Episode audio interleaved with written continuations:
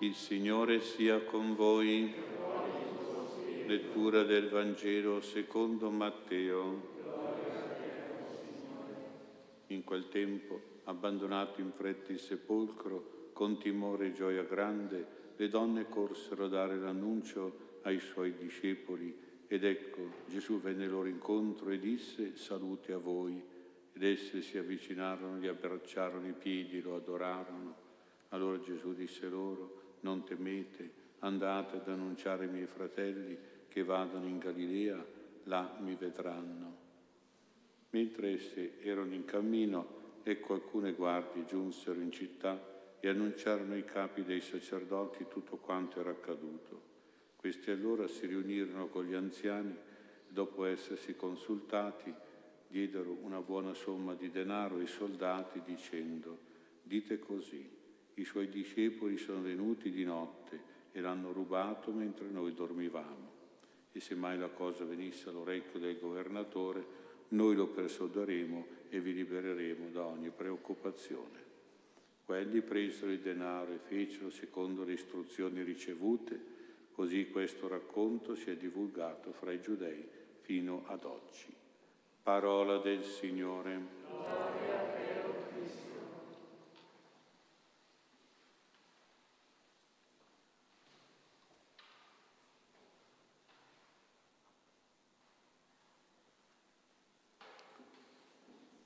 Sia lodato Gesù Cristo. In questa ottava di Pasqua stiamo leggendo tutte le testimonianze della risurrezione di Gesù. Passiamole in rassegna per cercare di raffigurarci meglio il volto del Signore risorto che stiamo contemplando, amando e pregando in questi giorni di Pasqua, dopo aver contemplato il suo volto di sofferente nella settimana della Passione. Nella prima lettura degli Atti degli Apostoli, San Pietro ci dice che con la resurrezione il volto del Signore ha preso i lineamenti delle benedizioni. La benedizione è diventata un volto benedicente di Gesù che porta la benedizione di Dio. Abbiamo sentito Dio dopo aver risuscitato il suo servo l'ha mandato prima di tutto a voi per portarvi la benedizione, perché ciascuno di voi si allontani dalle sue iniquità. Benedizione deriva da benedire o buona addizione. Infatti quando noi diciamo bene di una persona, per esempio di un amico, il nostro volto si commuove, si intenerisce, si illumina, diventa lieto e sorridente, simpatico e caldo cioè il nostro volto diventa benedicente. Quindi il volto di Gesù risorto ha preso questa caratteristica di dolcezza e di gioia, è un volto che ha una parola buona, benedice, dona parole buone tipo apprezzamento, complimento, elogio, felicitazioni e quindi ci benedice. E naturalmente questa benedizione del volto di Gesù è un suo dono, è una sua grazia, ma è chiaro che questo dono ce lo dobbiamo meritare, lo dobbiamo conquistare, dobbiamo esserne degni e meritevoli con una nostra condotta buona ed esemplare, una condotta, dice Pietro, lontana dalla iniquità, una condotta per la quale tutti possono dire di noi agli altri una parola quasi come una riferenza, una parola di referenza o di buona presentazione. Ma quello che vale per Gesù deve valere anche per il nostro prossimo e questo non è così facile e così scontato. Anche verso i nostri fratelli il nostro volto deve essere benedicente, fino al punto, dirà Gesù, di benedire anche chi ci maledice, il massimo della benedizione per il prossimo e quindi il nostro volto deve essere benedicente nel senso che deve esprimere giudizi di bene, sentimenti buoni, deve parlare delle buone parole che mettono in risalto il bene negli altri, anche quando c'è presenza di difetti o di male o di peccato nel prossimo e nessuno è immune da difetti condannabili o da atteggiamenti criticabili, anche se c'è questa presenza, noi dobbiamo guardare di più al bene che uno è e al bene che uno fa per arrivare a dire bene del bene che c'è negli altri. Purtroppo il nostro occhio qualche volta è intollerante, è critico, è cattivo, il nostro occhio cade più spesso e volentieri sui difetti e sui peccati degli altri e a volte li mettiamo proprio noi allo scoperto o li mettiamo in risalto, li mettiamo in giudizio, in pettegolezzo, in maldicenza, in maledizione. Capita anche che per invidia o gelosia noi non vediamo invece il bene e non sentiamo il suo valore, non ne abbiamo stima e riconoscenza quando c'è questo bene negli altri. Non lo benediciamo, mentre invece questo bene è da stimare, è da ringraziare, è da dire, da professare, da proclamare. Vedete quanti comportamenti sbagliati ci impediscono di avere il volto benedicente che è quello di Gesù risorto. Dobbiamo eventualmente correggere questi comportamenti negativi e critici se vogliamo veramente adeguare il nostro volto al volto del Signore risorto. Un secondo pensiero lo prendiamo ancora dalle parole di Pietro negli Atti degli Apostoli, della prima lettura. San Pietro nello spiegare il miracolo dello storpio guarito, risanato, salvato, parla del nome di Gesù. È nel nome di Gesù risuscitato che questo uomo è stato guarito. Sia noto a tutti voi, a tutto il popolo di Israele, nel nome di Gesù Cristo il Nazareno, voi avete crocefisso, ma che Dio ha risuscitato dai morti, costui vi sta innanzi, risanato. Il nome è quello di Gesù, quindi riferito a Gesù risorto. Ora il nome indica tutta la persona, che è strettamente legata al volto.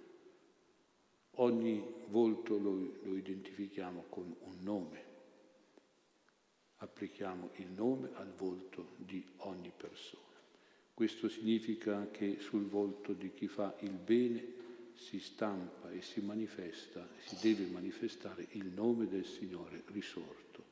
Quindi diventa Lui testimonianza viva del Signore risorto, annuncio vero del Signore risorto nelle opere di bene fatte nel suo nome, in sua persona, col suo volto di risorto. Ma dobbiamo avere l'onestà di dire che quello che noi facciamo di bene non lo facciamo col nostro volto, non lo facciamo a nostro nome per la nostra gloria, cioè non siamo noi a farlo questo bene, dobbiamo dirlo perché lo facciamo nel nome di Gesù, al posto della persona di Gesù risorto, per la gloria di Gesù e del volto glorioso del Signore.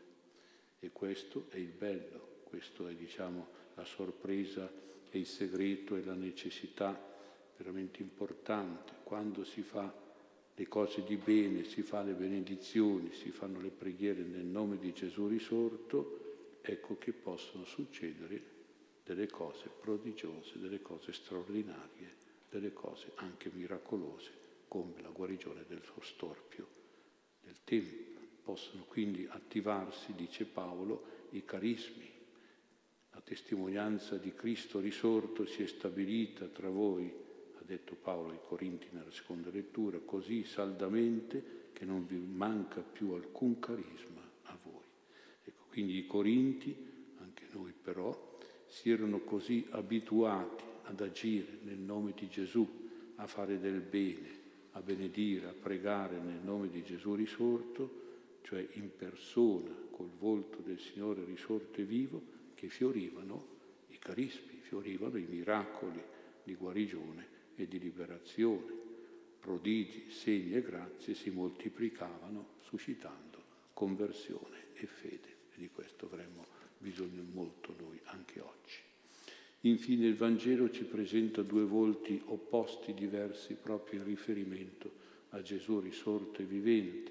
C'è il volto dei capi dei sacerdoti, degli anziani, è un volto oscuro, tenebroso, triste, è un volto nervoso, arrabbiato, aggressivo, che inventa un racconto falso e istruisce i soldati su una menzogna da divulgare, quella del furto del corpo di Gesù da parte dei suoi discepoli.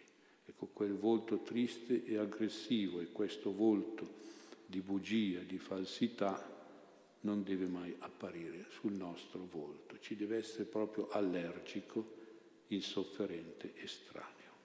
E se dovesse fare capolino qualche volta, dobbiamo dire no, allontanati da me, non sei il volto del Signore, con questa tristezza o con questa aggressività o con questa falsità.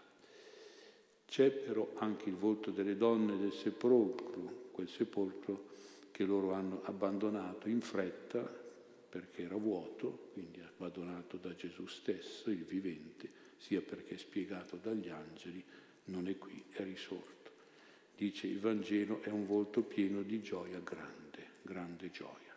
È un volto sorridente, felice, che arriva poi ad adorare Gesù stesso, il risorto che va loro incontro, è questo volto, più ancora delle parole, che annuncia ai fratelli, testimonia agli apostoli questa buona notizia della risurrezione del Signore. E questo è il volto gioioso che dobbiamo avere anche noi dentro il cuore e che poi dobbiamo manifestare e donare col nostro volto agli altri proprio per portare a tutti Gesù risorto, per invitare anche altre persone ad avere un incontro con il Signore vivente e risorto, Gesù Cristo, Dio e Salvatore.